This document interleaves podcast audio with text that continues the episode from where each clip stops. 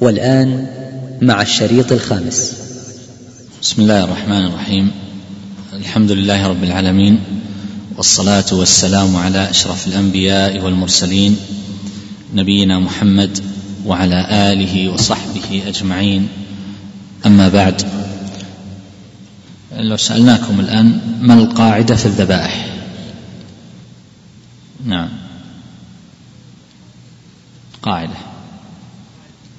الأصل في الذبائح المنع حضر طيب هل هذه القاعدة حتى لو كان الشك في النوع أو الجنس يقال الأصل الحظر؟ شكينا هل هذا الطير يجوز أكله أو لا؟ نقول الأصل المنع؟ لا. إذا في أي شيء؟ في الشروط. طيب ما هي القاعدة في الأبضاع؟ قاعدة في الأبضاع ما هي؟ نعم. ها؟ المنع القاعدة في الأبضاع المنع. وهل هذا أيضا لو وقع الشك في النوع؟ لا. وإنما في إيش؟ في الشروط. طيب العبادات هل الأصل فيها الحل واستوسعة؟ أو, ما هو القاعدة فيها؟ الأصل في العبادات المنع. الأصل في العبادات المنع. لو جاء إنسان وجاء بذكر مخصوص يقوله بعد الصلاة. لم يرد في الكتاب ولا في السنة.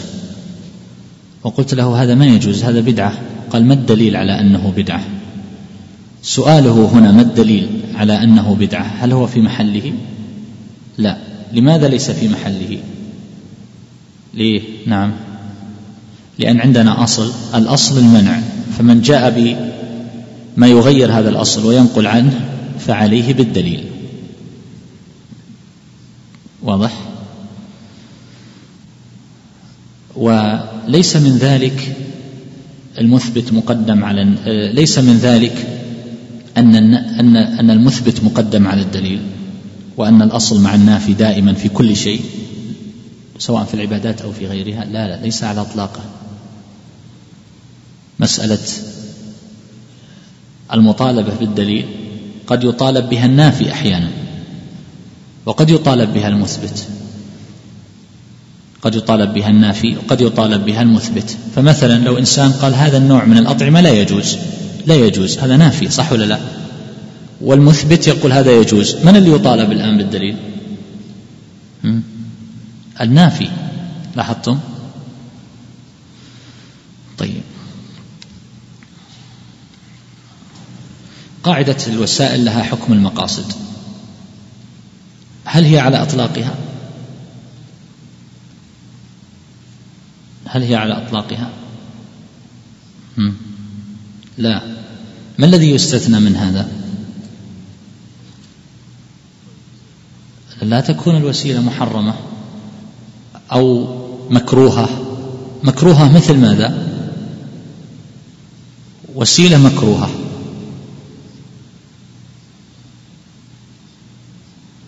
اختلفت عن حكم المقصد. نعم.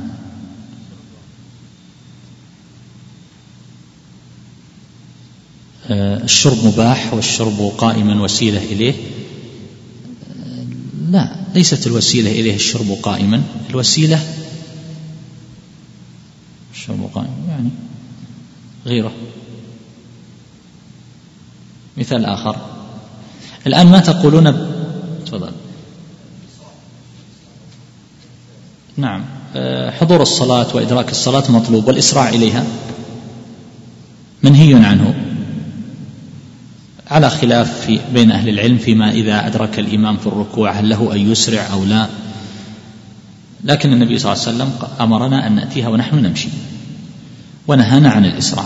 فالحاصل الحاصل الآن النذر ما حكمه؟ ما حكم النذر؟ عقد النذر. مكروه. استخرجوا به من البخيل. ما حكم الوفاء بالنذر؟ واجب يحبه الله عز وجل يوفون بالنذر. فهل صارت الوسيلة لعقد النذر مساوية للمقصد الذي هو الوفاء؟ الجواب لا. الوسيلة مكروهة والمقصد واجب. فليست على إطلاقها يستثنى منها بعض الأشياء. تفضل نعم. بسم الله الرحمن الرحيم. الحمد لله والصلاة والسلام على نبينا محمد وعلى آله وصحبه وسلم تسليما كثيرا. أما بعد فقال العلامة الشيخ عبد الرحمن بن ناصر السعدي في منظومة القواعد الفقهية والخطأ والإكراه والنسيان أسقطه معبودنا الرحمن لكن مع الإتلاف يثبت البدل وينتفي التأثيم عنه والزلل. بسم الله الرحمن الرحيم. الحمد لله والصلاة والسلام على رسول الله. أما بعد فيقول الناظم رحمه الله والخطأ والإكراه والنسيان أسقطه معبودنا الرحمن. الخطأ والنسيان والإكراه. ربنا لا تؤاخذنا إن نسينا أو أخطأنا. قال الله قد فعلت. ويقول النبي صلى الله عليه وسلم يقول من نسي حديث أبي هريرة من نسي وهو صائم فأكل أو شرب فليتم صومه. أكل أو شرب وهو صائم فليتم صومه. يقول والخطأ والإكراه والنسيان أسقطه معبودنا الرحمن. الخطأ هو الوقوع على الشيء من غير عمد. إتيان الشيء ومقارفته من غير من غير قصد. والإكراه هو هو سلب الإرادة من المكلف حقيقة أو حكما أو حمله على على الفعل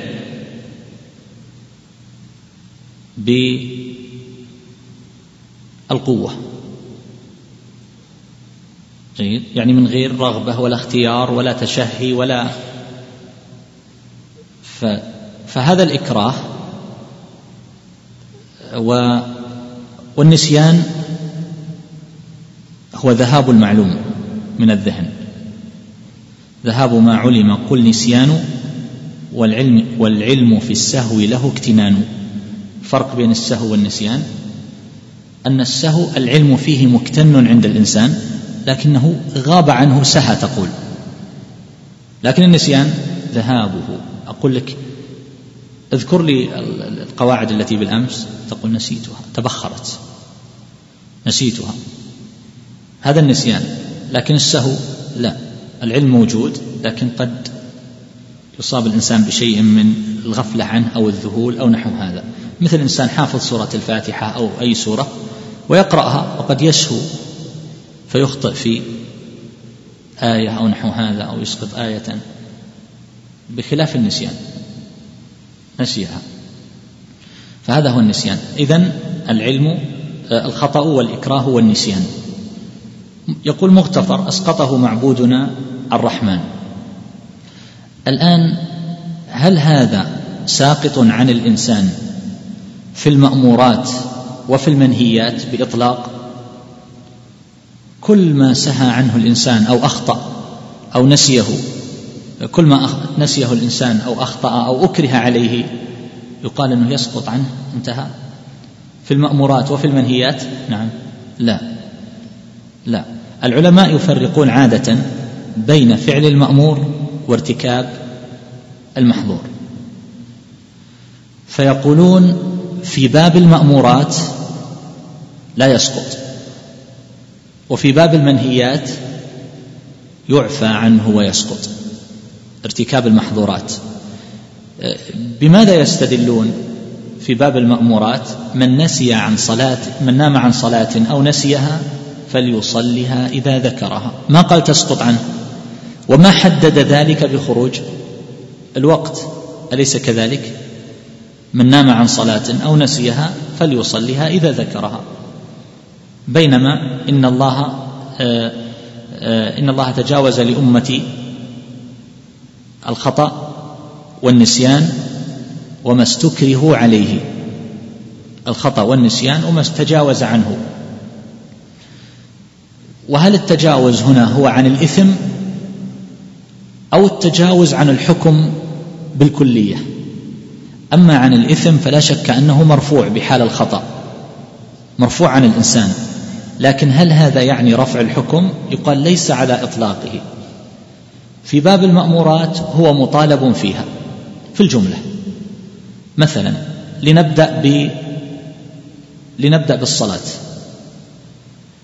لو أنه صلى صلى وتذكر أنه لم يتوضأ. فماذا نطالبه؟ وش نقول له؟ نقول عليك الإعادة. طيب صلى من غير وضوء هو الآن. هل يأثم؟ يأثم؟ الجواب لا يأثم. رفع عنه الخطأ. تجاوز الله عن الخطأ. ربنا لا تؤاخذنا إن نسينا وأخطأنا. ما تعمد الصلاة؟ وهو غير متطهر. لكن لو تعود تعمد الصلاة وهو غير متطهر فهذا من الكبائر. فالحاصل أن صلاته من غير طهارة ارتفع عنه فيها الإثم للنسيان أو الخطأ والجهل ولكنه لم يرتفع عنه المطالبة فالصلاة في ذمته فيطالب بالإعادة نقول له أعد صلاتك. لاحظت؟ هذا في الصلاة. خذ مثالا في الصيام. طبعا في الصلاة في باب المحظورات لو أنه تكلم جاهلا تكلم جاهلا والتفت جاهلا فما الحكم في صلاته؟ صحيحة لو جلس يكلم إنسان بجانبه وهو يصلي نقول الصلاة صحيحة لجهله ما الدليل؟ حديث معاوية السلمي لما عطس وهو وهو يصلي قال الحمد لله. ثم جلس يتكلم لما جلسوا يرمقونه بأبصارهم قال واثك لأمية ما بالكم تنظرون إلي؟ ثم يقول فجعلوا يلطخون أفخاذهم فعلمت أنهم يسكتونني فسكت. فالرجل جلس يتلفت وينظر لأعينهم ويتكلم. ف فالنبي صلى الله عليه وسلم بعد الصلاة لم يأمره بالإعادة بإعادة الصلاة وإنما علمه أن هذا لا يصلح في الصلاة فقط مع أنه في الوقت. فلاحظ بينما حديث المسيء صلاته لما كان مخلا بالأركان وهو جاهل قال له النبي صلى الله عليه وسلم ارجع فصلي فإنك لم تصلي. ارجع فصلي فإنك لم تصلي. لاحظ ليه؟ مع أنه جاهل. أخل بالمأمور أخل بالأركان. هكذا يستدل العلماء رحمهم الله في تقرير هذا الفرق بين المأمورات وبين المنهيات. ننتقل مثال آخر في الصيام. لو أنه صام رمضان يوما من رمضان أو من القضاء أو النذر ولم يبيت النية من الليل. وجاءنا بعد ما غربت الشمس وصام وانتهى. وقال أنا صمت لكن لم أنوي الصوم. فماذا نقول له؟ لم أنوي صوم الفرض أو صوم النذر. فماذا نقول له؟ هل يجزئه؟ هذا اليوم لا يجزئه عن الفرض ولا عن النذر حتى ينوي. فالنية من باب المأمورات لكن لو أنه أكل أو شرب وهو صائم فما الحكم؟ نسيانا أو جهلا فصومه صحيح. للحديث الذي ذكرته آنفا. قل مثل ذلك في الأحكام الأخرى الحج. لو تجاوز الميقات من غير إحرام وهو لا يدري يقول أنا أول مرة. أو يقول تجاوزت الإحرام وأنا أتحدث الميقات وأنا أتحدث مع صاحبي ولم أتنبه. أو كنت في الطيارة وكنت نائما حينما قاربنا الميقات. فوصلت إلى جدة ولم أحرم. فماذا نقول له؟ هنا ترك مأمور ولا ارتكب محظور؟ ترك مأمور. نقول له هذا ترك المأمور فعليك أن ترجع إلى الميقات وتحرم. فإن لم يفعل نقول عليك دم. لماذا؟ لأنه ترك المأمور. هذا يمكن يستدرك.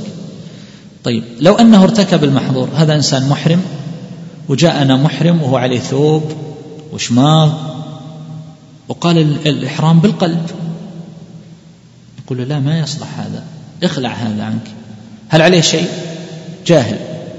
ليس عليه شيء. مثل الرجل الذي تضمخ بالطيب. وسأل النبي صلى الله عليه وسلم فأمره أن يغسله ولم يرتب عليه جزاء. وكذلك لو أنه أيضا لو أن هذا الإنسان قص أظفاره أو حلق شعره جاهلا هل عليه شيء؟ أو ناسيا؟ الجواب ليس عليه شيء. فالعلماء إذن يفرقون بين المأمورات والمنهيات. من ترك المأمور طولب به فهو في ذمته. ترك جهلا نسيانا لكنه يرتفع عنه الإثم لهذا الترك فإن تذكره فهو مطالب به. لكن لو بقي إلى يوم القيامة هو ناسي هذا الفرض الذي لم يصله هل عليه شيء؟ لا. ليس عليه شيء لأنه ناسي.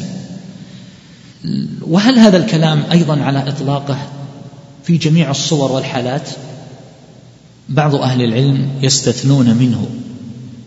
فالصلاة مثلا التي ترك تركتها المرأة تظن أنه لا يجب عليها أن تصليها في حال الاستحاضة. كثير من النساء تجهل تظن أن الدماء أحكامها واحدة فهي الآن مستحاضة. هل يجب عليها أن تصلي في حال الاستحاضة؟ الجواب نعم لكن بعض النساء تجهل تظن أن هذا فتقول أنا منذ خمسين سنة وأنا لا أصلي في حال الاستحاضة ولا أصوم. فما الحكم؟ هل نقول لها تقضين هذا جميعا؟ بعض أهل العلم يقولون نعم هذا في ذمتها. طيب هذا في مشقة عظيمة جدا عليها. مثل شيخ الإسلام تيم رحمه الله يقول لا ليس عليها قضاء لا الصلاة ولا الصوم إذا خرج وقت الصلاة. ما الدليل على أنه لا يجب عليها؟ الدليل أدلة. منها حديث المرأة التي قالت النبي صلى الله عليه وسلم حديث حمله إني أستحاض فأدع الصلاة والصوم. فما قال لها النبي صلى الله عليه وسلم عليك أن تقضي هذا جميعا؟ مع أن لاحظ الجهل الذي عندها هي أخت أم المؤمنين زينب بنت جحش والنبي صلى الله عليه وسلم عندهم وبالإمكان أن تسأل أختها فليس العلم بعيد المنال عنها ومع ذلك عذرها. لجهلها. ما طالبها بالإعادة حديث معاوية بن الحكم السلمي اللي تكلم في الصلاة. ما قال النبي صلى الله عليه وسلم أن صلاتك كلها بهالطريقة أو, أو على الأقل المسيء صلاته لأنه ترك ما أقام الأركان.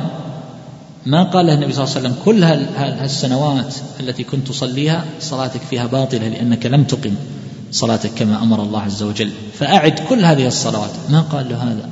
وإنما علمه. حديث عمر رضي الله تعالى عنه حينما صلى وهو جنب لم يعلم بالتيمم. تعرفون حديث عمر مع عمار بن ياسر؟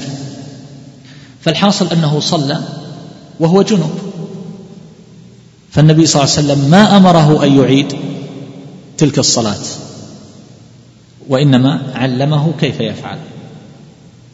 فهذه أمثلة يستدل بها مثل شيخ الإسلام هذه أدلة يستدل بها مثل شيخ الإسلام على أن الإنسان في حال الجهل نحو ذلك في مثل الصلاة إذا خرج وقتها أنه لا يطالب وهكذا في المرأة التي كانت تجهل أنه يلزمها الصوم في مثل الاستحاضة وهكذا. فعلى كل حال الخطأ واضح. والإكراه هل كل إكراه يعتبر في رفع الحرج عن الإنسان؟ أو لا؟ الإكراه أنواع وليس نوعا واحدا. هناك إكراه يكون الإنسان فيه مسلوب الإرادة تماما.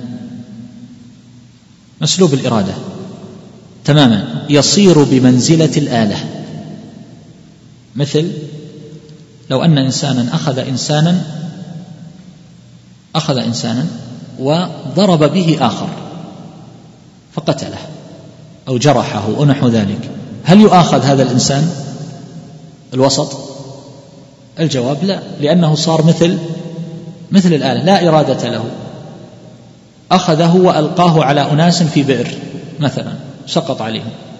هل يؤاخذ؟ الجواب لا. لكن بعض العلماء يلاحظون فيها ملحظ في قاعدة سبقت وهي ارتكاب أخف الضررين. يقولون اللي في البئر هؤلاء يتفاوتون. إذا فيهم عالم وآخر جاهل فماذا يصنع؟ ينأى بنفسه عن العالم ليقع على الجاهل. من باب ارتكاب أخف الضررين هو قاتل واحد قاتل واحد. لكن من الأخف؟ أنه يقتل الجاهل. فيقولون ينأى بنفسه إلى الجاهل ليموت الجاهل ويستبقي العالم. بعض العلماء يذكرون هذا لكن على كل حال هو مسلوب الإرادة فهو غير مؤاخذ. هذا نوع من الإكراه. يكون الإنسان مثل الآلة. هكذا يأخذه ويضرب به. النوع الثاني من الإكراه نعم هو الإكراه أيضا إكراه معتبر يشبه هذا. قد لا يأخذه ويوصل به ضرر الآخر كذا لكن لا لكن أيضا يسلبه إرادته حيث لا يستطيع أن يمتنع. مثل أن يأخذ امرأة ويربطها ويفجر بها فهي غير مؤاخذة لأنها تستطيع أن لا تستطيع أن تدفع عن نفسها فهي مكرهة مسلوبة الإرادة هناك أيضا إكراه معتبر وهو ما يلحق الإنسان فيه ضرر معتبر ضرر معتبر. وهذا مثل إيش؟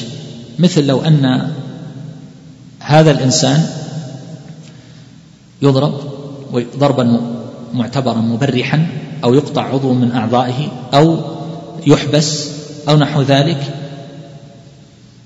أو يفعل هذا الشيء. فما حكم هذا الإكراه؟ هل يعتبر هذا بإطلاق؟ لاحظ له إرادة مع وجود الإكراه. عنده إرادة يهدده بالقتل. يقول إن لم تفعل هذا الشيء ف فهل هذا يعذر فيه بإطلاق؟ الجواب لا. لو أنه هدده بالقتل. قال تقتل فلان وإلا الآن أقتلك. وهو يعلم أنه قاتله. فهل يجوز له أن يقدم على قتله؟ الجواب لا لأن ذاك معصوم وهو مثله في العصمة فلا يجوز له أن يستبقي نفسه في سبيل آه، فلا يجوز. فهذا الإكراه حتى لو قتله لا يجوز أن يقدم على قتل هذا. لكن لو أنه قال أقتلك أو تشرب من هذا الخمر هل يجوز له أن يشرب؟ الجواب نعم. الجواب نعم. فهذا إكراه فيكون إنسان لو إنسان صائم رمضان وجاه إنسان وفتح فمه وصب فيها الماء أو مسكه وضربه وآذاه وهدده وقتله أو أن يقتله أو أن يحبسه وهو يعلم أنه يفعل أو يغلب على ظنه أنه يفعل. فهل يجوز له أن يأكل؟ الجواب نعم. هل يفطر بهذا الأكل؟ الجواب لا. صومه صحيح. ليه؟ لأن الإنسان لا يؤاخذ بالإكراه. فلاحظ هنا ارتفع عنه الإثم وارتفع عنه الحكم. فالأكل هذا لا يعتبر. لو أنه جاء لامرأته وهو صائم وهي صائمة هي صائمة بغض النظر عنها هي صائمة فأخذها وربطها ووطأها. مسلوبة الإرادة تماما ما حكم صومها؟ صحيح. لو أنه هددها بالقتل أو الضرب أو نحو ذلك. فما الحكم؟ صومها صحيح ولا قضاء عليها ولا كفارة. لا قضاء ولا كفارة. لاحظتم؟ لوجود لوجود الإكراه. أما إذا كان الإكراه مجرد تهديد فقط أو أنه أو أنه هدده بأمر ينتظر عائدته في المستقبل. كان يكون هذا الإنسان طبيب ويقول له ترى إذا مرضت ما يوجد في البلد طبيب سوى هذا إذا مرضت أو أحد أولادك أنا ما أعالجك ما يعتبر هذا إكراه أو أو هو الإنسان هذا مريض ويقول له إن فعلت هذا الشيء إن لم تفعل هذا الشيء فأنا لا أعالجك. لا يعتبر هذا إكراه لأن الشفاء منتظر ولا يدري هل يحصل أو لا يحصل. فمثل هذا لا لا يعتبر. كذلك لو أنه يأتيه منه كلمة شتمة ضربة يسيرة أو نحو هذا فهذا لا يعتبر. الولد أو البنت أمها تزجرها أو أبوها يزجرها في مسألة الحجاب أو نحو هذا فهذا لا يعتبر إكراه. ليس من الإكراه في شيء. الإكراه المعتبر شرعا. آه الخطأ والإكراه والنسيان. أسقطه معبودنا الرحمن. آه الآن فهمنا هذا البيت. ثم البيت الثاني يذكر قيدا لهذه القاعدة. إذا كان الإنسان يعذر بالنسيان والجهل والإكراه هل هذا في كل شيء؟ هو من ناحية الإثم لا شك. لكن أيضا حتى في حقوق الناس التي أتلفها خطأ أو جهلا أو نحو ذلك لو أنه صدم سيارة إنسان خطأ من غير عمد. يقول والله أنا مخطئ ولم أقصد صدم سيارتك.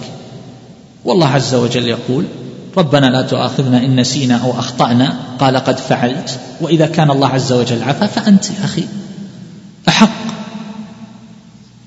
آه، الله عز وجل أحق بالعفو. لكن يقول له إذا كان الله العظيم عفى عن حقوقه فما حقوقك أنت؟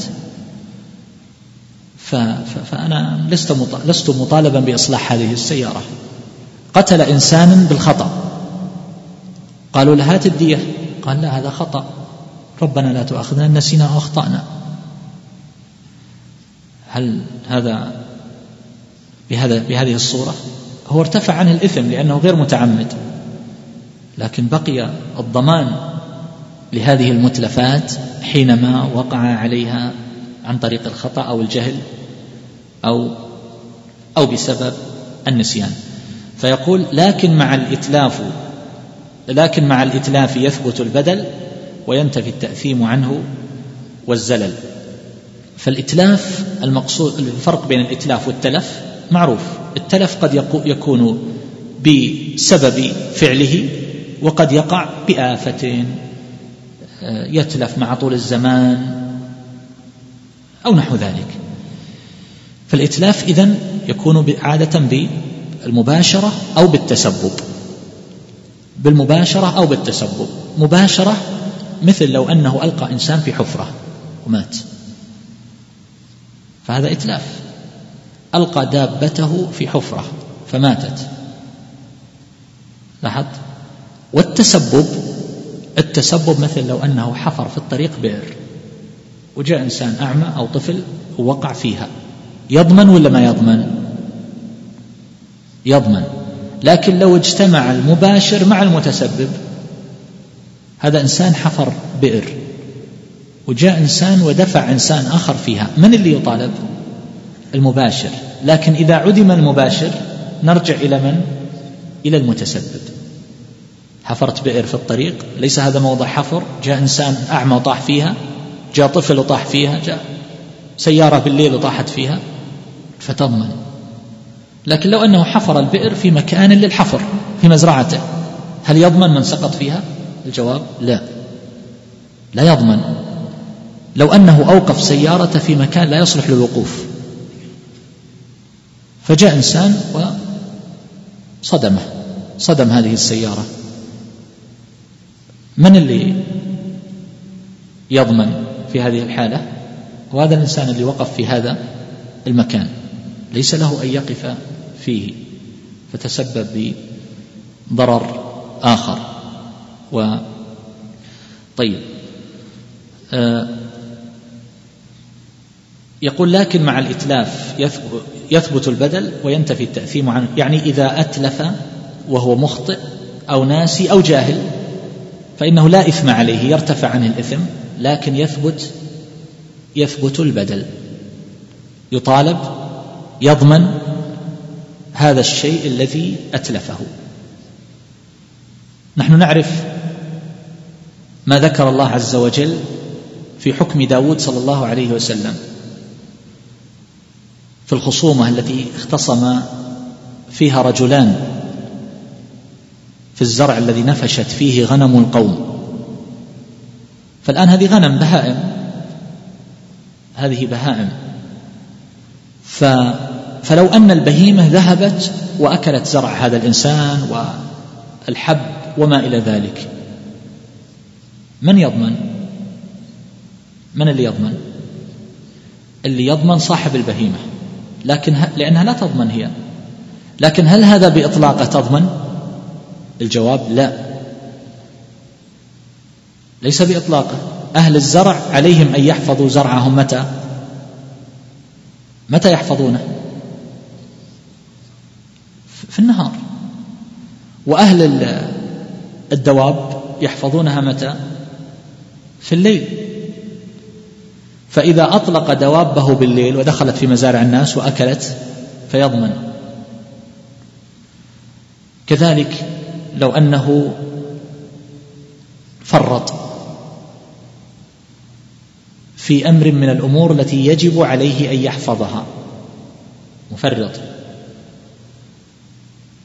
فخرج هذا الطفل الصغير أبو سنتين. وهؤلاء الناس يسكنون على الشارع طريق سريع. وخرج هذا الطفل أبو سنتين وتاركين الباب مفتوح. فخرج وصدمته سيارة. هل تبرأ ذمة الأب أو الأم في مثل هذه الحالة؟ الجواب لا.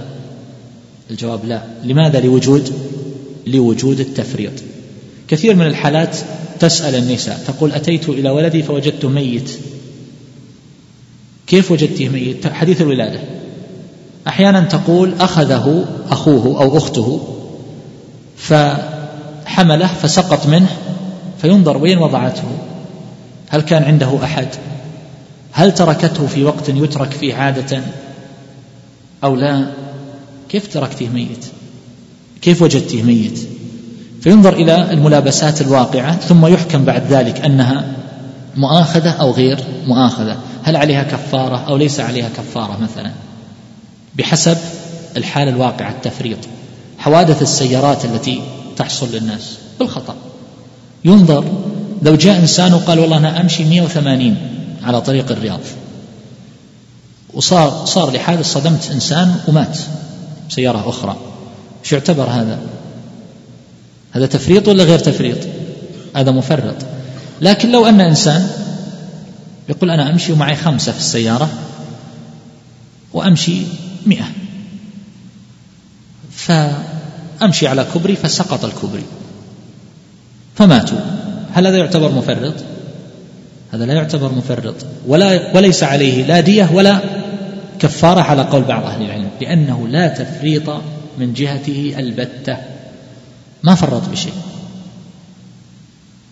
ف... فعلى كل حال هذه لها مثل الذين يتركون الجمال. تذهب إلى بدون راعي ولا ويصدمها الناس. هل هؤلاء يسلمون من التبعة؟ إذا صدمها إنسان مات لا يسلمون من التبعة.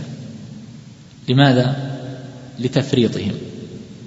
هل يطالب اللي صدمها وأتلفها على طريق سيارات يطالب بالضمان؟ يقال تضمن هذا البعير اللي مات؟ أبدا. بل هو هدر. لاحظتم؟ وهكذا. لكن مع الإتلاف يثبت البدل وينتفي. يلاحظ في هذه القضية قضية الضمان. يلاحظ فيها قضية التفريط وعدم التفريط في بعض الصور. مثل لو أن عنده وديعة. إنسان حط عندك أمانة وديعة حط عندك غنم أو إبل أو حط عندك جهاز. وين وضعت هذا الجهاز؟ حط عندك مال مجوهرات. ماذا تصنع؟ هذه البهائم فرطت في سقيها وفي علفها وتركت الباب لها مفتوحا فمنها ما خرج وضاع. ومنها ما مات عطشا ومنها ما مات جوعا. تضمن ولا ما تضمنها؟ تضمنها. لكن إنسان يضع لها الطعام المناسب والمكان المناسب والشراب المناسب ويرعاها ويكلوها. جاءت آفة من الله وماتت هذه البهائم. مرض. يضمنها ولا ما يضمنها؟ لا يضمنها. أعطاك هذا الإنسان جهاز. قال هذا وديعة. فتركته عند الأطفال في متناولهم. هذا يحركه وهذا ينبش وهذا فتلف الجهاز. أو وضعته في مكان فيه حرارة شمس غرفة حارة والجهاز لا يحتمل هذا. تضمن ولا ما تضمن؟ تضمن لوجود لوجود التفريط لوجود التفريط. أعطاك كتابا. وضعت الكتاب في مكان فيه أطفال وكذا فأخذ الأطفال يخططون على الكتاب ويمزقون أوراقه. تضمن ولا ما تضمن؟ تضمن. لأنك فرطت. وهكذا في الأموال. التي يأخذها الناس ودائع مثلا. أعطاك مجوهرات هذه لها حرز يليق بها. بخلاف مثل الكتاب الكتاب ممكن تقول المرأة أني وضعته في الدرج الأعلى في المطبخ. ما يصلون إليه الأطفال. فاحترق المطبخ. يعني لكن مثل المجوهرات ما تضعها في الدرج الأعلى في المطبخ. ثم تقول سرقت لا أدري من أخذها. لا المجوهرات لها حرز يصلح لها ليست كالكتاب. وهكذا. نعم. ومن مسائل الأحكام في التبع يثبت لا إذا استقل فوقع. آه نعم. طبعا بالنسبة للقاعدة السابقة عبارة المؤلف رحمه الله في القواعد الجامعة هكذا. يقول من ترك المأمور جهلا أو نسيانا لم تبرأ ذمته. من ترك المأمور جهلا أو نسيانا لم تبرأ ذمته إلا بفعله. ومن فعل المحظور وهو معذور بجهل أو نسيان برئت ذمته وتمت عبادته. ومن فعل المحظور وهو معذور بجهل أو نسيان برئت ذمته وتمت عبادته. هذه عبارة المؤلف في صياغة هذه القاعدة. القاعدة الإتلاف آه، قال فيها في موضع آخر من القواعد الجامعة يقول الإتلاف يستوي فيه المتعمد والجاهل والناسي. الإتلاف يستوي فيه المتعمد والجاهل و والناسي. كيف؟ لا هذه ليست من باب الإتلاف. هذه مسألة أخرى ترك المأمور. هذه تتعلق بترك المأمور. من ترك المأمور ناسيا. فبعض السلف في مسألة التسمية على الذبيحة بعض السلف يرى أنه إن ترك التسمية ناسيا أو جاهلا أن الذبيحة لا تحل. وبعضهم يرى أن هذا الواجب يسقط بالنسيان. وبعضهم يرى أن التسمية ليست بواجبة أصلا. ليست بواجبة أصلا وإنما مندوب إليها ولكن يذبح لا يذبح لغير الله عز وجل. نعم. طيب آه، تفضل. ومن طبعا عفوا بقي مسألة واحدة فيما يتعلق بالإتلاف. هل يستوي الإتلاف في الإتلاف ما كان متعلقا بحق الله وما كان متعلقا بحق الآدمي؟ بعض العلماء يقول يستوي والأقرب أنه لا يستوي. حقوق الله عز وجل مبنية على المسامحة. مثاله الآن لو أنه قتل الصيد خطأ وهو محرم أو في أرض الحرم وهو غير محرم قتل الصيد. فما الحكم؟ الله عز وجل يقول عن الصيد ومن قتله منكم متعمدا فجزاء الآية. قال متعمدا فهذا القيد معتبر. فقتل الصيد عن طريق الخطأ بمفهوم المخالفة في الآية أن من يفهم من الآية مفهوم مخالفتها من قتله خطأ فليس عليه الجزاء. فهذا القيد معتبر. وهذا الذي مشى عليه شيخ الإسلام تيمية وابن القيم وابن جرير الطبري وجماعة.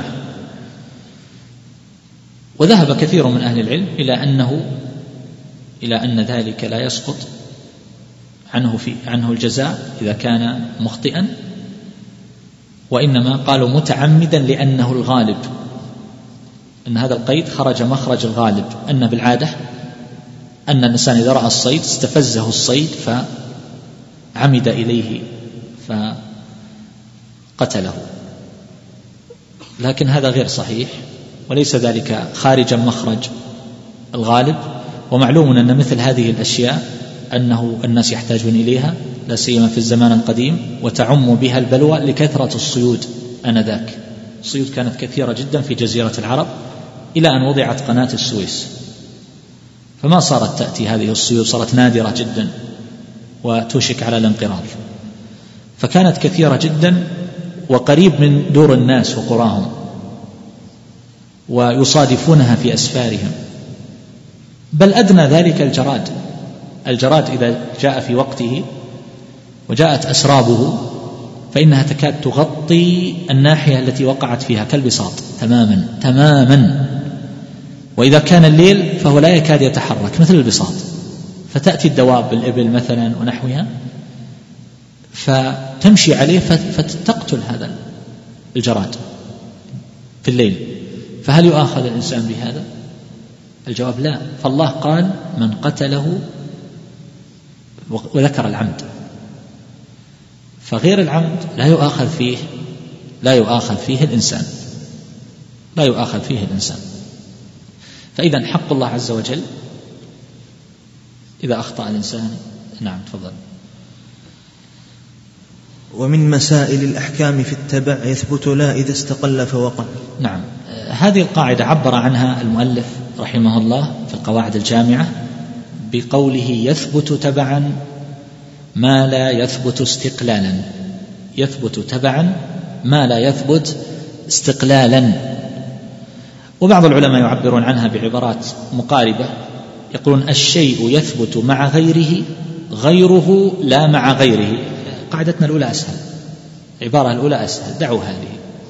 وبعضهم يقول يجوز تبعا ما لا يجوز استقلالا. يجوز تبعا ما لا يجوز استقلالا. طيب ما معنى هذه القاعدة؟ من مسائل الأحكام في التبع يثبت لا إذا استقل فوقع. يعني يقول من مسائل الأحكام في التبع أنه يثبت لا إذا استقل فوقع.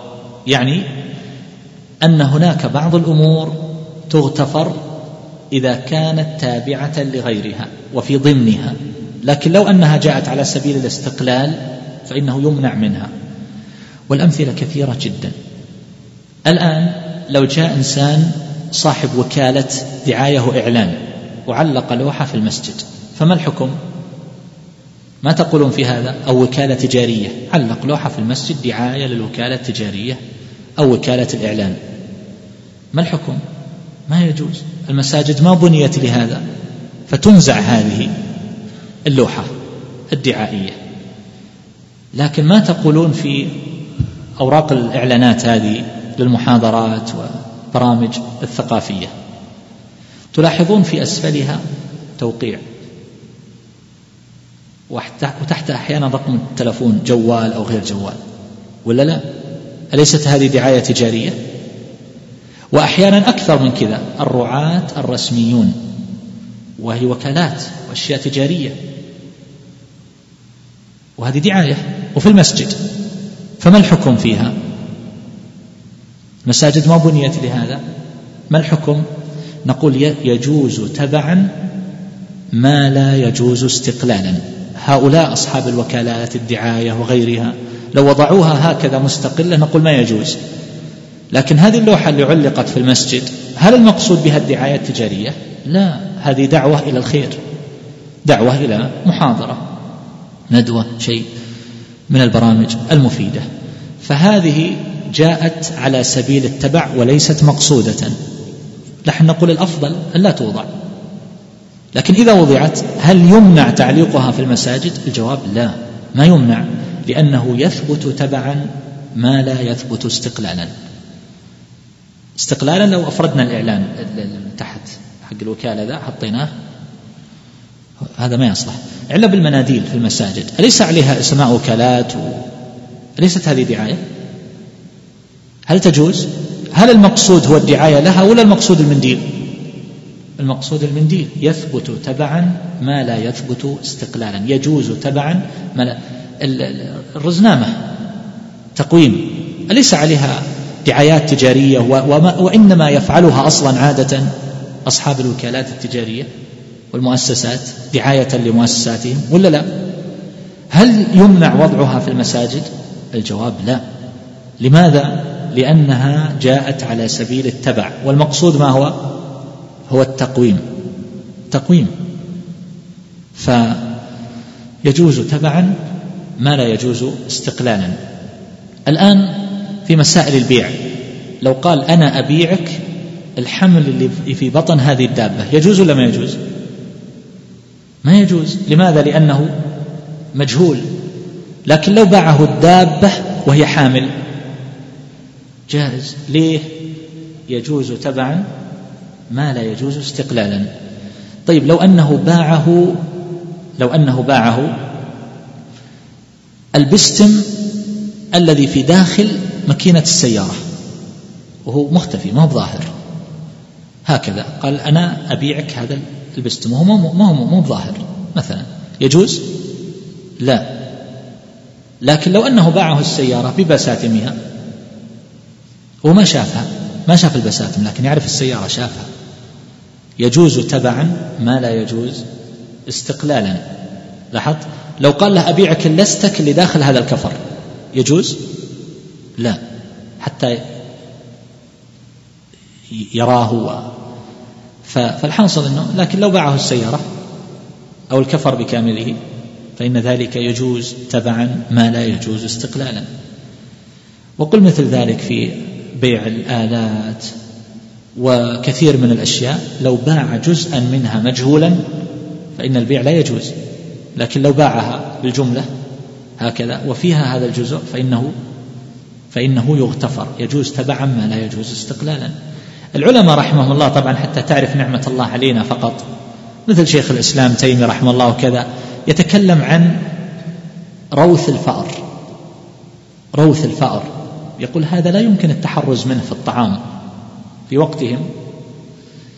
روث الفأر طبيعي أنه يوجد في العجين. والطحين. يقول لا يمكن التحرز منه فيجوز تبعا ما لا يجوز استقلالا. يعني لو أن إنسان أراد فقط يأكل هذا المستقذر الخبيث يجوز؟ لا. لكن لو أنه يأكل الخبز ويوجد فيه مثل هذا نقول يجوز تبعا ما لا يجوز استقلالا. جيد؟ قل مثل ذلك في أكل الديدان. ما حكم أكل الدود؟ يجوز؟ ما يجوز. لكن لو أنه أكل فاكهة بما فيها من الدود يجوز أو لا يجوز؟ يجوز. يجوز تبعا ما لا يجوز استقلالا. وهل يصلي أحد عن أحد؟ يجي إنسان يصلي ركعتين يقول هذه عن جدي. يجوز؟ الجواب لا. لكن لو أنه طاف عن غيره ثم صلى ركعتي الطواف. الركعتين لمن؟ للذي طاف عنه. كيف صلى عنه ركعتين؟ نقول يجوز تبعا ما لا يجوز استقلالا. هي تابعة للطواف. يجوز تبعا ما لا يجوز استقلالا. وقل مثل ذلك أيضا لو أنه خرج الجنين ميتا من بطن الدابة. يجوز أكله؟ دابة أسقطت الجنين. وما خرج ميتا يجوز أكله؟ لا. لكن لو ذبح الشاة ثم لما شق بطنها وجد فيه جنينا. والجنين هذا مات يوم ذبحت. يجوز أكل هذا الجنين ولا ما يجوز؟ يجوز. لماذا؟ لأن ذكاة الجنين ذكاة أمه. لاحظتم؟ فجاز تبعا ما لا يجوز استقلالا. وقل مثل ذلك في الصلاة الآن لو جاء إنسان متعمدا وصلى كبر للظهر ثم جلس بعد الركعة الأولى للتشهد ما الحكم؟ نقول هذا لا يصح لكن لو أنه كان مسبوقا وصلى مع الإمام الإمام طبيعي سيجلس بعد الركعة الثانية وبالنسبة لهذا تعتبر الركعة الأولى المسبوق فات ركعة فإنه يجلس بعد الركعة الأولى بالنسبة إليه للتشهد أليس كذلك؟ ما الفرق بين الصورة الأولى والصورة الثانية؟ يجوز تبعا ما لا يجوز استقلالا لأنه تبع للإمام. وهكذا في سجود السهو. هذا المصلي ما سهى بل السهو وقع للإمام في الركعة الأولى وهذا جاء في الركعة الثالثة. والإمام سجد السهو. يسجد معه أو لا يسجد؟ يسجد. بناء على هذه القاعدة. وهكذا. تفضل نعم. والعرف معمول به إذا ورد حكم من الشرع الشريف لم يحد. آه، نص هذه القاعدة عند المؤلف رحمه الله القواعد الجامعة. يقول العرف والعادة العرف والعادة يرجع إليه في كل حكم حكم به الشارع ولم يحده بحد ولم يحده بحد. وعلى كل حال يمكن نختصر لكم هذه القاعدة بعبارة قصيرة جدا. يقال العادة محكمة. العادة محكمة. هذا هذا نص القاعدة. العادة محكمة. العادة ما هي العادة؟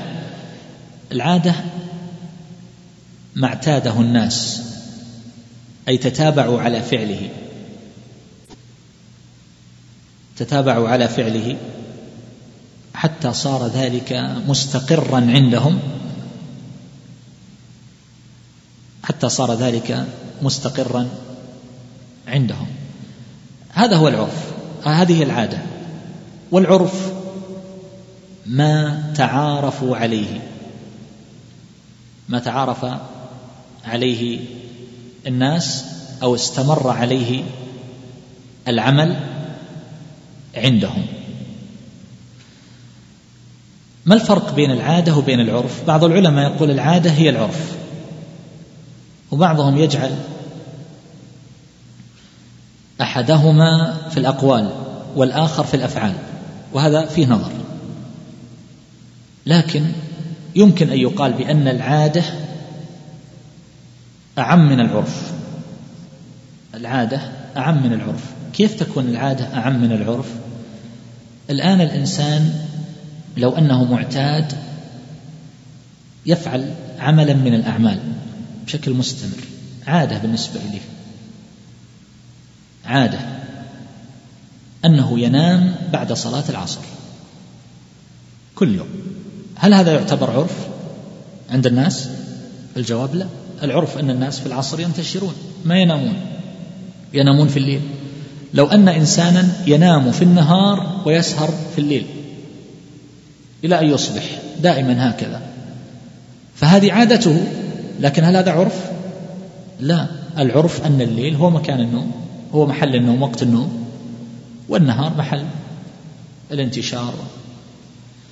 فهذا يسمى عادة ولا يسمى عرف. اذا ما اختص بالإنسان يقال له عادة. وبينما العرف يكون ذائعا عند الناس متعارفا بينهم. وهذا العرف هل هو على وتيرة واحدة على وزن واحد أو أنه يتفاوت؟ العرف متفاوت أنواع. فيه عرف للناس عموما. مثل النوم في الليل واليقظة في النهار. فلو أنه استأجر اجراء في أي مكان في العالم ثم فاجأهم لما جاءوا وقدموا للبلد قال لهم ترى الشغل عندنا بالليل. والنهار ما عندنا عمل. لا يا أخي في عرف عام في العالم كله نظام عالمي. أن العمل يكون في النهار إلا بشرط. واتفاق مسبق. أما تأتي وتتفق معنا على أن نعمل عندك. ثمان ساعات ثم تفاجئنا أنها في الليل هذا غير مقبول. فلو اختصموا يرجع إلى العرف إلى هذا هذا عرف عام عند الناس العرف العام الذي لا يختص ببلد أو بناحية أو بطائفة فهو عرف عام. هناك عرف خاص في بعض البلدان دون بعض. يعني مثلا لو فرضنا أن الناس في هذا البلد. الناس في هذا البلد. المهر آه، ما هو بالمهر؟ الإعداد للزواج نفقات الزواج تكاليف الزواج على أهل البنت. أهل البنت. وفي منطقة أخرى تكاليف الزواج على من؟ على أهل الولد مثلا. هذا عرفهم أو على الزوج. فجاء إنسان وتزوج من تلك الناحية. التي عرفهم فيها أن التكاليف على الزوج. فما الحكم إذا اختصموا؟ ينظر في عرفهم. فيقال عرفك أنت غير معتبر. أن جئت إلى بلد عرف الناس فيها أن تكاليف الزواج على أهل على الزوج على الزوج. فأنت الذي تتحمل هذه الأشياء. لاحظت؟ إذن العرف قد يكون عاما وقد يكون خاصا خاصا بأهل بلد بطائفة من الناس بأهل فن من الفنون. ولذلك اللي يقرأ في كتب العلماء رحمهم الله ينبغي أن يعرف اصطلاحهم. يعني الآن مسألة العرف هذه. عند الأصوليين أو العادة عند الأصوليين لها معنى وعند الفقهاء لها معنى. الشك اللي مر بنا بالأمس عند الأصوليين مستوي الطرفين وعند الفقهاء ما دخله الاحتمال فيقال له شك لو شك صلى ثلاثا أو أربعا لا يشترط أن يكون مستوي الطرفين. فمن يقرأ لأهل فن يجب أن يعرف عرفهم فيحاكمهم إلى هذا العرف. وهو يقرأ للأصوليين تعريف معنى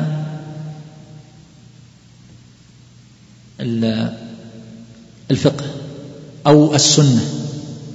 ويقرأ للمحدثين تعريف معنى السنة. هؤلاء تعريفهم يختلف. فهذا الإنسان معتاد يقرأ في كتب الحديث. فالسنة في كتب أو عند أهل الحديث هي ما ثبت عن النبي صلى الله عليه وسلم من قول أو فعل أو صفة خلقية أو خلقية. إلى آخره. لكن عند الفقهاء ما أم عند الأصوليين ما أمر به الشارع أمرا غير جازم. ما يثاب فاعله أو ما يستحق فاعله الثواب ولا يستحق ويستحق تاركه ولا يستحق تاركه العقاب. هذه السنة عند الأصوليين. فما يأتي إنسان ويعلق على الكتاب ويقول هذا غلط والصحيح أن السنة هي ما ثبت عن النبي صلى الله عليه وسلم من قول أو فعل أو تقرير أو وصف. تقرأ للأصوليين الآن لازم تعرف اصطلاحهم. فهذا قصدهم ف وهكذا أهل المذهب. أحيانا يكون مذهب معين لهم اصطلاحات وهذا كثير. فالمفروض إذا قرأ الإنسان لأهل اصطلاح أن يراعي ذلك. فالمقصود أن هذه القاعدة قاعدة العادة محكمة. عرفنا ما هي العادة. و والله عز وجل قد أحال على العرف في كثير من الأمور. كما قال وعلى المولود له رزقهن وكسوتهن بالمعروف. ما حدد؟ كم يدفع؟ لماذا؟ لأن هذا يختلف باختلاف الزمان والمكان والحال من غنى وفقر. فقد يكون هذا الإنسان النفقة التي تصلح لزوجته غير النفقة التي تصلح لزوجة فلان. هذا غني وهذا فقير. ولهذا الفقهاء رحمهم الله يتكلمون في النفقات في من تزوج امرأة غنية وهو غني. أن ما يسكنها في في في خرابة يسكنها فيما يصلح لمثلها. طيب لو أنه كان فقيرا وهي غنية فالتوسط مهما كان ما يسكنها في خرابة. لاحظت؟ لو أنها غنية وهو فقير. آه، لو أنها غنية آه، لو أنها فقيرة وهو غني. إذا كان فقير لا يكلف الله نفسا إلا وسعها. لكن إذا كان هو غني وهي فقيرة فالتوسط. إذا هو غني وهي فقيرة فالتوسط. إذا هو فقير وهي غنية لا يكلف الله نفسا إلا ما أتاها. فلو أنه كان متوسط الحال فيسكنها وينفق عليها نفقة لائقة بحاله كما قال الله عز وجل ينفق ذو سعة من سعته فهذا يختلف بحسب العرف. فالعادة محكمة. العادة محكمة. هل هذه العادة على إطلاقها محكمة دائما ولا هناك شروط حتى نعتبر هذه العادة؟ بعض العلماء يقيد هذه القاعدة العادة محكمة إذا كانت جارية على وفاق الشرع وعلى الطبع السليم. زين؟ يعني العادة محكمة. لو إنسان جاء واقترض من إنسان مال ويوم جاء وقت الوفاء قال لا اثنين ونص بالمئة هذا شيء متعارف في البلد. طيب ما كيف؟ هذا قرض ما يجوز. تطالبني بربا. قال العادة محكمة. نقول العادة فاسدة. عادة البلد الذي تتحدث عنه غير صحيحة. إذا كان هذا عرفهم أن من أقرض أحدا فاثنين ونص زيادة فهذا ما يجوز. هذه العادة غير معتبرة فهي ملغاة شرعا. ليه؟ لأنها تخالف الشرع. تخالف الشرع. لو أنه تزوج امرأة في بلد ومن عادتهم أن الرجل يخرج أمام النساء في منصة. فهذه العادة ما حكمها؟ عادة فاسدة. فإذا طالبوه واختصموا أو أو طلبوا خروج ابنتهم يقول لهم هذه عادة فاسدة مخالفة للشرع. وهكذا إذا أرادوا حمله على ما لا يليق بأهل المروءات ويقولون هذه عادتنا لا شيء فيها نقول هذه عادة هذه عادة فاسدة لا يلتفت إليها. فالحاصل أن العادة إذا كانت مخالفة للشرع فإنه لا يعتد بها ولا يلتفت إليها.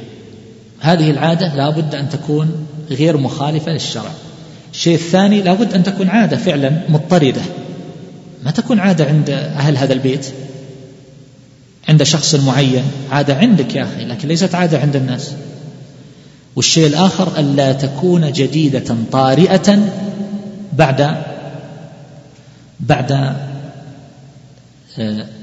ألا تكون طارئة بعد انعقاد الحكم سواء الحكم الذي ابتدأه الشارع أو الذي عقده المكلف. ابتدأه الشارع مثل الآن الله عز وجل يقول في الزكاة في مصارف الزكاة. إنما الصدقات للفقراء والمساكين والعاملين عليها والمؤلفة قلوبهم والغارمين وفي سبيل الله. هذه أشياء مضبوطة حددها الشارع. لو أنه طرأ بعد ذلك في عرف الناس أن المسكين هو الذي أن المسكين هو الذي لا يملك مليونا فأكثر. يقولون هذا فقير اليوم. اللي ما عنده أقل أكثر من مليون هذا يعتبر فقير. هل هذا صحيح لو وجد عرف بهذا الشكل؟ هذا غير صحيح. الفقير معروف والذي لا يجد حاجته الأصلية مثلا أو قوت يومه. فهذه العادة غير معتبرة. فنقول والله اللي ما عنده مليون هذا يعطى من الزكاة بناء على عرف البلد. هذا عرف غير صحيح؟ وقل مثل ذلك في الأعراف الحادثة. لو قالوا في سبيل الله عرفنا في هذا البلد أو طرأ بعد ذلك قالوا في سبيل الله هو العلم. فهل تدفع الزكاة فيه؟ الجواب لا. وإنما مقصود الشارع إذا ذكر إذا ذكر في سبيل الله فالمقصود به الجهاد. فلا يعتبر هذا العرف الحادث الطارئ. إذا يشترط في العرف أن لا يكون طارئا. فيما يعقده المكلف لو قال داري هذه وقف للأيتام. وقف للأيتام ثم بعد مرور مئة سنة تغير عرف الناس وصار اليتيم عندهم من فقد أمه. هذا العرف. فهل هذا العرف صحيح؟ ولا ننظر في حكم الشارع؟ وننظر أيضا في الوقت الذي عقد فيه هذا صاحب الوقف. اليتيم في بني آدم من فقد أباه دون البلوغ. وفي سن دون البلوغ. هذا هو اليتيم.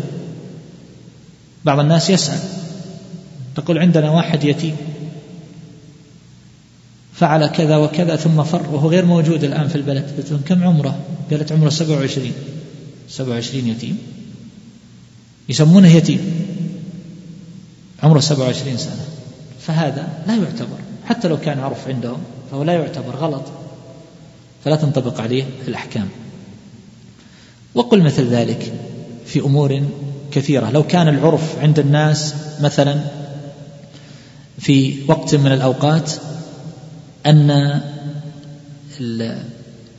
لو قال الواقف مثلا هذه ريع هذه أو هذه البئر لابن السبيل أو سبيل سبيل.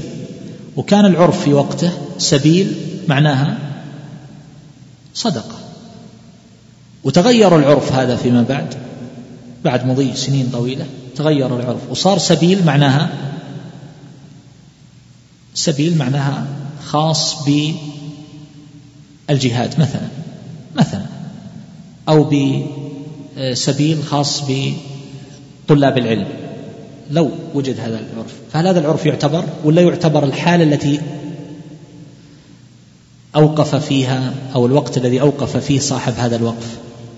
يعتبر الوقف يعتبر الوقت الذي أوقف. فالعرف الذي طرأ بعده لا يعتبر لا يعتبر. وهكذا في أمثلة كثيرة. آه هذا العرف يرجع إليه فيما لم يحده الشرع ويشترط فيه ألا يصادم أحكام الشرع. هذا هذا شرط لابد منه. طيب. لا يصادم أحكام الشرع هذه العبارة دقيقة. ليس المصادمة أن يكون مخالفا لاستعمال الشارع في الألفاظ والإطلاقات. فحسب بل الحكم. الحكم. مثال على هذه وهذه. اليتيم ترتب عليه أحكام هو من فقد أباه دون البلوغ وهو دون البلوغ. فهذا ترتب عليه أحكام من الصدقات الفقراء إلى آخره؟ فمن كان بعد البلوغ أو فقد أمه فإنه لا يكون يتيما. فهذا لو صار العرف أن من فقد أمه فهو يتيم فهذا لا يعتبر. لا تنطبق عليه الأحكام إنما الصدقات للفقراء إلى آخره إلا أن يكون فقيرا فهذا شيء ثاني. طيب. أما إذا كان هذا مخالفا لمجرد اللفظ والاستعمال والإطلاق والتسمية فقط. فإن العبرة العبرة بإيش؟ فإن العبرة بعرف هذا المتكلم.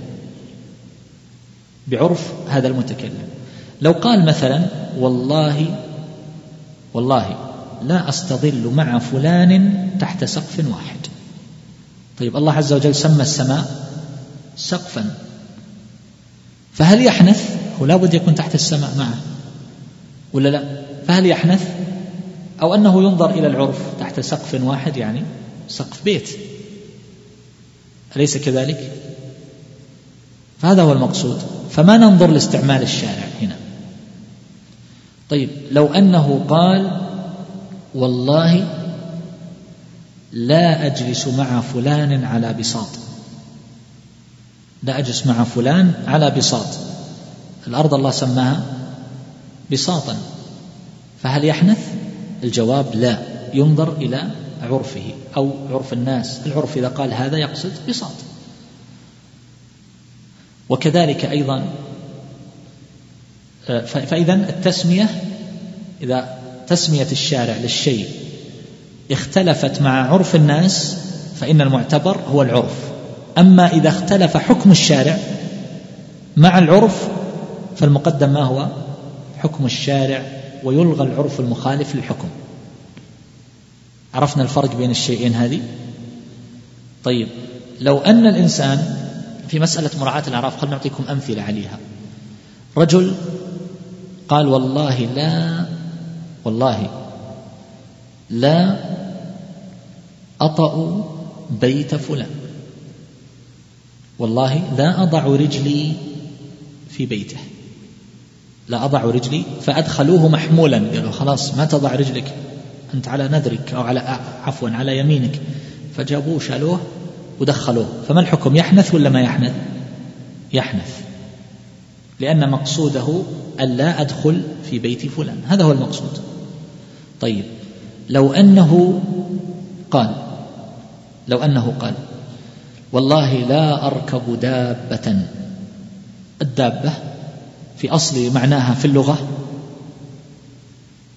وفي استعمال الشارع أيضا في التسمية. ولله يسجد ما في الأرض وما السماوات وما في الأرض من دابة.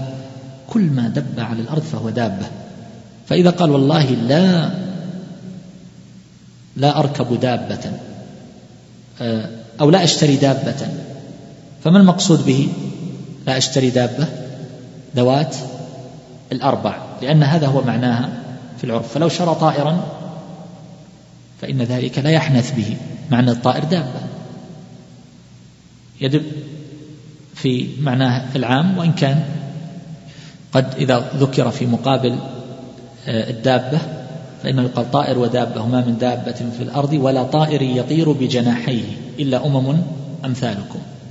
والعلماء تكلموا على هذه الآية في الطيور التي لا تطير. نعم. أو من شأنها أن تمشي عادة. آه، لو أنه تزوج امرأة ولهذا يقولون القاضي إذا ذهب إلى بلد يجب أن يعرف عرف البلد. ذهب إلى بلد عين قاضي وكان العرف عندهم التسمية تسمية الصداق بشيء آخر. لو قالوا مثلا صداقها خمسين من الإبل مثلا. هذا عرف عندهم لكنهم العرف عندهم هو قيمة هذه الإبل. فتزوج هذه البنت وراح اشترى خمسين وجاء بها. قالوا له نحن لسنا بأهل إبل ولا نستطيع القيام عليها ولا حاجة لنا بها. نحن نريد قيمة الإبل. قال لا نص العقد بيني وبينكم. تزوجها على خمسين من الإبل. أنا هذه هذه الخمسين فاختصموا عند القاضي فما الحكم؟ يرجع إلى عرفهم في البلد. فإذا كان في عرفهم تسمية الصداق بالإبل ويقصدون به قيمة هذه الإبل قيمة خمسين فإنه يرجع إلى إلى العرف. فالقول قولهم. فلا بد إذن من معرفة أعراف الناس. لو قال والله لا آكل لحما. وأكل سمكا. فما الحكم؟ لا يحنث لأن العرف أن اللحم هو اللحم هو السمك الأحمر عفوا. أن العرف أن اللحم هو اللحم الأحمر لا الأبيض. قال الله لا أكل لحما. مع أن الله عز وجل سمى لحم السمك سماه لحما. تستخرجون منه تأكلون منه لحما طريا. فلاحظ هنا استعمال الشارع لللفظ والتسمية والعرف. قدمنا العرف. لماذا؟ لأن استعمال الشارع لا ينبني عليه حكم.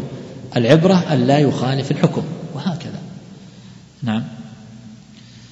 آه هذه القاعدة تدخل في أعمال كثيرة جدا مما يلم بنا.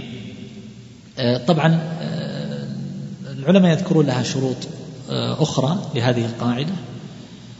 وبعضها يدخل في بعض ما ذكرته لكن مما يحسن ذكره أيضا هنا ألا يخالف العرف شرطا أو تصريحا. العرف عندهم كذا نعم. العرف أن يوم الجمعة إجازة جاء تعاقد مع موظفين عمال. فما بينه وبينهم تفاصيل. ثم يوم جاء يوم الجمعة قال لهم اشتغلوا. قالوا ما نشتغل لماذا ما تشتغلون؟ أنتم في بلدكم تشتغلون يوم الجمعة. نقول لا العبرة بالعرف هنا. العرف هنا أن العمال لا يعملون يوم الجمعة فما نعمل؟ لكن لو كان بينه وبينهم تصريح أو شرط قال لهم العمل سبعة أيام في الأسبوع. فهنا لا إشكال. العرف في نظام العمل مثلا أن العامل يأخذ عمل ثمان ساعات. خلاص لو جاءوا يشغلهم 12 ساعة نقول العرف. طيب لو كان بينهم تصريح قال لهم العمل عندي 12 ساعة هذا العقد. قالوا طيب. فهنا ليس لهم أن يرجعوا إلى العرف. فهذا الشرط أو التصريح بما يخالف العرف يجعل هذا العرف غير غير معتبر. قل مثل ذلك في الأشياء التي أحيل عليها العرف. على القول بأن الدم نجس ما مقدار الدم النجس؟ يقولون الكثير. كثير ما مقدار الكثرة؟ الخواف النقطة الصغيرة عنده تعتبر شيء هائل يغمى عليه. والإنسان الشجاع القوي يرى الدم الكثير ويقول هذا شيء بسيط. هذه كما يقول بعض الناس بآخر يقول عيب عليك تخاف من الرصاصة. تخاف من الرصاصة. رجل من البادية يقول لصاحبه تخاف من الرصاصة. فلما رآه أطلق عليهم شخص من بعيد فهذا ابتعد. فهذا يلمزه يقول تخاف من الرصاصة وهي تخرق ثوب الآخر. فالحاصل أنه هذا متهور ما يعتبر. فالمقصود أن العرف بمعنى يرجع إلى العرف مقدار الدم ما هو؟ نقول ما كان كثيرا في العرف عرفا عرفا. طول الفصل في مسألة الصلاة لو أنه صلى الظهر ركعتين ولا حتى تذكر ثم تذكروا فيما بعد. فما الضابط في هذه المسألة؟ نقول ألا يطول الفصل حتى يلحق بها. النقص يصلي ركعتين زيادة. طيب لو أنهم راحوا وتغدوا وجلسوا يوم جاءت الساعة اثنتين ونص اتصل عليه واحد قال ترانا صلينا ركعتين الظهر. هنا نقول له صلي ركعتين زيادة؟ الجواب لا. نقول أعد. أعد الصلاة. ليه؟ لأنه طال الفصل عرفا. مسألة الطهارة يشترط فيها الموالاة. لو انقطع انقطاعا يسيرا لا بأس. لكن لا يطول ذلك عرفا عرفا. نفقات الزوجات نفقات الأولاد نفقات صلة الرحم بحسب العرف بحسب العرف. رجل أمه في البلد في البلد. العرف أن الإنسان أمه في البلد أنه يأتيها كل ثلاثة أيام كل يومين كل حسب العرف. كل يوم فإذا كان عرفهم أن الإنسان يصل أمه إذا كانت في البلد عنده في كل ثلاث أربع أيام مرة فإذا كان ما يأتيها إلا مرة باليوم وهو في البلد يعتبر هذا من العقوق بناء على العرف. ما تحصل به الصلة هل تحصل بالمهاتفة؟ نعم. فإذا يكون قد وصل رحمه لو اتصل عليهم ولا سافر إليهم وهكذا. آه، التفريط الذي يؤاخذ فيه الإنسان اللي تكلمنا عليه في القاعدة السابقة. ما حد التفريط؟ نقول بحسب العرف. كل شيء بحسبه. و وهكذا العيوب التي في السلع. الغبن الغبن الفاحش عرفا والغبن القليل يقدر بالعرف. وهكذا المهر الذي لم يسمى. تزوج فلانة زوجتك وما ما اتفقوا على مهر؟ يرجع إلى إيش؟ إلى العرف. كم العرف في البلد؟ عرف الله المهر يعطى مثلا أربعين ألف نطالبه بأربعين ألفا. وإن لم رحت للحلاق حلق شعرك وما اتفقت على قيمة. بعد ما خرجت قال لك تعال الحلق هذا مئة ريال. يا أخي هذا الحلق أنا أحلق بخمسة ريالات على الموس. قال لا هذا المحل يختلف. زي ما أنت شايف الديكورات هذه طالعة علينا مليون و يعني المحل راقي ما هو مثل الحلاقين اللي نتحلق عنهم عندهم في أرصفة منى. قل له يا أخي هذا الكلام ما هو صحيح. فهنا نرجع إلى ماذا؟ نرجع إلى إيش؟ إلى العرف. نقول تستحق خمسة ريالات إذا كانت هذه هذا هو العرف الشائع. خياطة الثوب. أعطاه قماش وقال له خطري هذا القماش. لما جاء قال له 200 ريال هذا الخياط. عجيب. فنرجع إلى العرف. كم العرف؟ العرف مثلا خمسين ريال. خذ هذه خمسين وليس لك شيء آخر. بذمتك يوم القيامة خلها بذمتي في يوم القيامة. الحمد لله. المعروف عرفا كالمشروط شرطا. المتعارف بين التجار كالمشروط بينهم. السعي. رحت اشتريت أرض. وبعد ما شريتها مئة ألف. بعدين قال لك يا أستاذ باقي خمسة عشر ألف. هذه سعي خمسة عشر ألف سعي إيش؟ هذا شأنك أنت والبائع. أنا ما لي علاقة فيكم. لا. العرف أن المشتري هو اللي يدفع السعي. فإذا كان العرف المشتري يدفع السعي يدفعها. المشتري ويلزم بذلك. إذا كان العرف على البائع في بلد آخر فالبائع هو الذي إلا إذا اشترط. لو اشترط قال العرف أن المشتري هو الذي يدفع السعي. لكن أنا أشترط أن السعي على البائع وقبلوا فهنا لا إشكال. فهذا في كثير من المسائل. الأجرة لو ركبت مع سيارة الآن وما اتفقت معه على شيء يوصلك ناحية أخرى في البلد. العادة بعشرة ريالات. ثم قال لك أنا أبغى سبعين. ليش سبعين؟ قال أنت عارف الآن الظهر سيارات الأجرة قليلة وتعرف أنت نظام خضوع هذه الأشياء للعرض والطلب. ففرق لما تكون سيارات الأجرة تتزاحم عند عند السوق وبين أنك ما تجد أحد يوصلك. فتعطيني الآن 150 نقول له المعروف عرفا كالمشروط شرطا لك عشرة فقط. وهكذا. نعم. آنه قد باء بالخسران مع حرمانه. آه، معاجل المحظور قبل آنه. نص عليها الناظم رحمه الله في القواعد. من تعجل شيئا قبل أوانه عوقب بحرمانه. هذا هو العبارة المشهورة عند العلماء. والناس يستعملونها على سبيل المثل. آه، من تعجل الشيء قبل أوانه عوقب بحرمانه. هذه القاعدة مختلف فيها في أصلها ومختلف في تفاصيلها. بعض العلماء يرد القاعدة برمتها وبعضهم يخالف في كثير من التفصيلات الداخلة تحتها. وعلى كل حال هي ليست من آه، ليست من القواعد الكبيرة. بخلاف القاعدة اللي قبل قليل فهي من القواعد الخمس الكبرى. العادة محكمة يدخل فيها قواعد كثيرة. فالآن من تعجل الشيء قبل أوانه معاجل المحظور قبل آنه قد باء بالخسران مع حرمانه. آه الآن من تعجل شيئا قبل أوانه عوقب بحرمانه. الواقع أن هذه القاعدة منها ما يصح تطبيقها عليه من الأمثلة والتطبيقات ومنها ما لا يصح. مما يصح مثلا وهي من أجل صور هذه القاعدة لو أنه قتل مورثه. قتل المورث. فما الحكم؟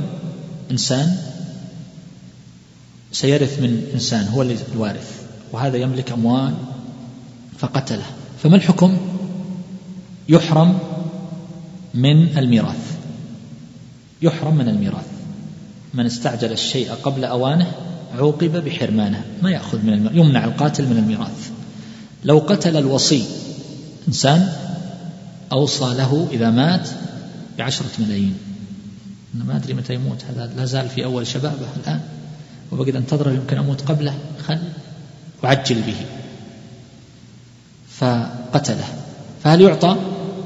الجواب لا ما يعطى. من استعجل الشيء قبل أوانه. عوقب بحرمانه.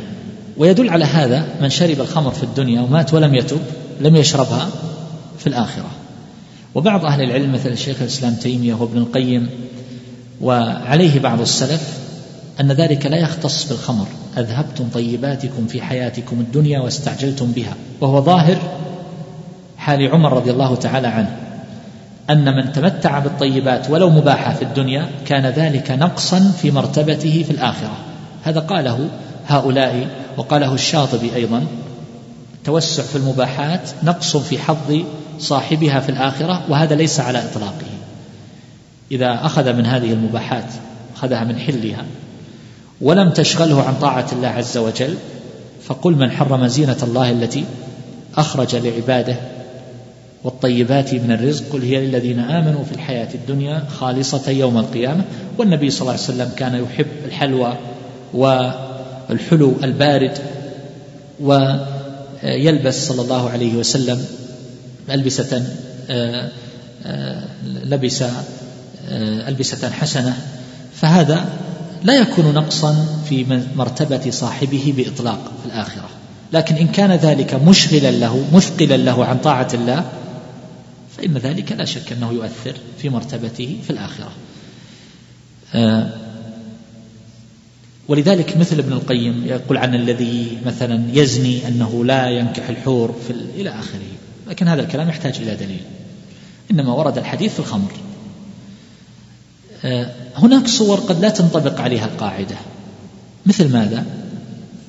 الآن لو أن المرأة استعجلت الحيض استعجلت العادة فأكلت دواء ينزل العادة ينزل الدم لغرض أو لآخر فما الحكم؟ هل تنطبق عليها أحكام العادة فتترك الصلاة والصوم؟ الجواب نعم هي حائض الآن هي تريد أن تفطر في رمضان فأكلت دواء فنزلت عليها العادة. نقول تأثم. لكن هل تصوم وهي حائض؟ تصوم ولا ما تصوم؟ ما تصوم. والعكس لو أكلت دواء يرفع العادة من أجل أن تصوم. فانقطعت الدم عنها. فما الحكم؟ صومها. صومها صحيح. ولا إثم عليها إذا كان لا يضرها. فهذه استعجلت الشيء قبل أوانه. لكن لاحظ عبارة المؤلف هنا من استعجل المحظور. العادة العلماء يقولون من استعجل الشيء قبل أوانه عوقب بحرمانه. ما يقيدونه بالمحظور. الشيخ قيده بالمحظور. نعم. فعلى كل حال آه، من أمثلتها التي قد لا تنطبق عليها آه، لو أن المرأة لو أن المرأة فعلت ذهب هو تريد أن تطلق من زوجها. لا تريده والطلاق بيد الزوج. فارتدت عن الإسلام. من أجل أن ينفسخ العقد ويفرق بينهما. ثم ثم رجعت للإسلام بعد ذلك. فهذه بعض العلماء يقول خلاص تحرم على غيره من الأزواج. عقابا لها. وبعضهم يقول لا مع إثمها بهذا الفعل وردتها و على كل حال. فهذا المثال غير آه، غير غير داخل في القاعدة تماما إلا على قول بعض الفقهاء.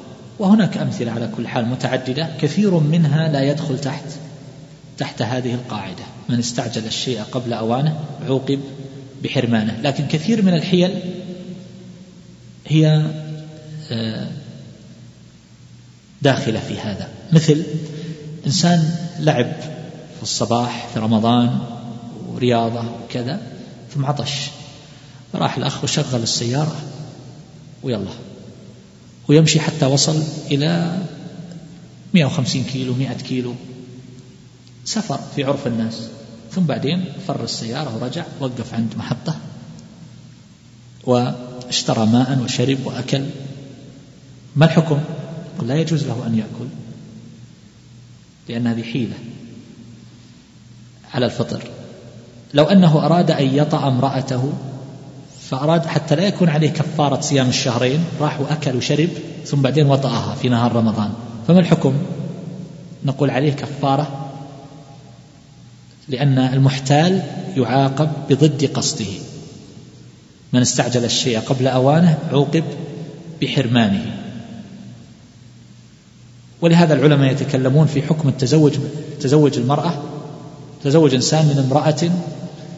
على كل المثال لا قد لا يصلح لهذا لكن آه، عندنا أمثلة كثيرة. لو طلق امرأته في مرض الموت المخوف. مرض الموت تعرفون قد يكون شهور قد يكون سنوات. في مرض الموت المخوف طلقها من أجل أن أن لا ترث. ولهذا يذكر الفقهاء لغزا من الألغاز الفقهية وهي متى يرث الرجل ثمان نسوة ميراث الزوجات. أقصى حد أربع زوجات. فمتى يرثه هذا القدر من الميراث الذي هو الربع أو الثمن؟ ميراث الزوجة. متى يرثه؟ أربع. ميراث يرثه ثمان نسوة. يقول لو عنده أربع نساء ثم طلقهن بمرض الموت المخوف عشان ما يرثن راح تزوج بنات أعمامه الأربعة. أربع ثانيات من كل عم واحدة. وقال يكون الميراث لأبناء عمنا أفضل من الناس الآخرين. فيرث في هذه الحالة كم؟ ثمان ثمان نسوة. وهكذا. من استعجل الشيء قبل أوانه؟ عوقب. بحرمانه تفضل. وإن أتى التحريم في نفس العمل أو شرطه فذو فساد وخلل. نص القاعدة عند الناظم رحمه الله إذا عاد التحريم إلى نفس العبادة أو شرطها فسدت. وإذا عاد إلى أمر خارج لم تفسد وصحت مع التحريم ومثل ذلك المعاملة. أعيد. إذا عاد التحريم إلى نفس العبادة أو شرطها فسدت وإذا عاد إلى أمر خارج لم تفسد وصحت مع التحريم. أو مثل آه، ومثل ذلك المعاملة ومثل ذلك المعاملة. الآن هذه القاعدة إن أتى التحريم في نفس العمل أو شرطه فذو فساد أو خلل. هذه القاعدة يعبرون عنها عادة النهي يقتضي الفساد. النهي يقتضي الفساد. هذا نص القاعدة. النهي يقتضي الفساد. عند تفصيل القاعدة يقع خلاف بين العلماء. القاعدة صحيحة في الجملة لكن التفاصيل هي التي فيها إشكال وخلاف. فمثلا النهي إما أن يعود إلى ذات الشيء أو إلى وصفه. النهي يعود إلى ذاته أو إلى وصفه. والوصف بعضهم يجعله على قسمين. يقولون الوصف إما لازم وإما وإما وصف منفك يعني منفك الجهة عن الشيء الذي اتصل به. يعني يتصور هذا من غير من غير ذا. فهكذا يقولون النهي إلى ذات الشيء أو وصفه. والوصف قسمان. وصف. ذاتي. آه، وصف لازم وصف. فيقولون في قضية النهي يقتضي الفساد. يقولون إذا كان يعود إلى ذاته فهو فهو فاسد. مثل العقود الربوية. خلاص. عقد. طيب. لو جاء وقال أنا أبغى أشيل هذا البند اللي فيه الربا واعترضت عليه. نقول العقد فاسد سوي العقد من جديد. ليه؟ لأن عقود الربا منهي عنها لذاتها. طبعا العلماء يختلفون بعضهم يقول لا هذا وصف. هذا وصف. طيب وصف لازم؟ بعضهم يقول نعم لازم. طيب يقتضي الفساد؟ يقتضي الفساد. طيب بعضهم يقول لا هذا وصف منفك مثل الأحناف. يقول ممكن نلغي هذا البند والعقد صحيح ما يحتاج تجديد وهذا غير صحيح. فالحاصل لو أنه باع الميتة فما الحكم؟ أو باع الكلب أو باع الخنزير. فهذا لا يصح. منهي عنه لوصفه. الوصف إما لازم وإما منفك. لو صلى وهو سكران. الآن السكر وصف للمصلي ولا لا؟ الصلاة معقولة لوحدها صح؟ والسكر معقول. أليس؟ لكن هذا وصف لازم ولا وصف منفك؟ لازم. فصلاته صحيحة ولا غير صحيحة؟ السكران غير صحيحة. الوصف المنفك مثل لو أنه توضأ بإناء من ذهب. الوضوء بالماء وهو, وهو مباح أليس كذلك؟ بل واجب. والإناء الذهب هو الوعاء الذي يحوي هذا الماء. فنقول يأثم استعمال الذهب لكن الوضوء صحيح. طيب لو توضأ بماء مسروق أو مغصوب. بعض العلماء يقول لا ما يصح لأن هذا وصف لازم. لاحظت؟ لماذا فسدت صلاته بطلت صلاته؟ يقول لأنه توضأ بماء مغصوب والطهارة وصف لازم. وهذا فيه نظر لأنه صلاته صحيحة ويأثم لغصب هذا الماء فالصلاة جاء بها مستوفية للشروط والأركان. وقل مثل ذلك فيما يذكرون فيما لو صلى بثوب منسوج بالذهب أو ثوب حرير. منهي عن لبس الحرير؟ بعض العلماء يقولون هذا وصف لازم ما يتصور الصلاة إلا به هو جالس في الثوب. فصلاته غير صحيحة والبعض يقول لا وصف منفك والصحيح أنه وصف والراجح أنه وصفك. الصلاة صحيحة مع الإثم. لو تصلى لو صلى وعليه خاتم ذهب فالصلاة صحيحة هذا وصف منفك. جاء بالشروط صلاة مستوفية للشروط والأركان. بل بعض أهل العلم وهو قول للمالكية يقول لو نظر للمحرم أثناء الصلاة بطلت صلاته. لو نظر نظر حرام أثناء الصلاة بطلت وهذا غير صحيح. لأن هذا يأثم بهذا الفعل لكن صلاته صلاته صحيحة. وهكذا لو أن صلى في مكان مغصوب غصب بيت سرقه وصلى فيه. فما حكم الصلاة؟ بعضهم يقول هذا وصف لازم ما تصح. لأنه تحرك في نفس المكان فحركاته غصب من جنس الغصب. والصحيح والأقرب أنه وصف منفك. فهذه عادة الفقهاء يعبرون بهذا والمسألة فيها خلاف طويل اللي هي مسألة النهي يقتضي الفساد ويعبرون عنها بعبارات ولو قيل بأن مسألة النهي يقتضي الفساد آه، أنه ما ورد النهي عنه في العبادة ما, ما, ما, ما كان النهي فيه مرتبطا بالعمل فهو للفساد وما عدا ذلك فليس للفساد. مرتبط بالعمل مثل لا تقربوا الصلاة وأنتم سكارى فالصلاة في حال السكر غير صحيحة. الصلاة في حال السكر غير صحيحة. لكن إذا كان غير مرتبط مثل الظلم أدلة عامة على تحريم الظلم والغصب. الصلاة مأمور بها فصلى في مكان مغصوب الصلاة صحيحة مع الإثم. لاحظت؟ الحرير منهي عنه مطلقا للرجال. لو صلى بثوب حرير فما حكم الصلاة؟ الصلاة مستوفية للشروط والأركان فصلاته صحيحة. وهكذا. لاحظتم؟ مع الإثم. فينقص ذلك من أجر من أجر الصلاة.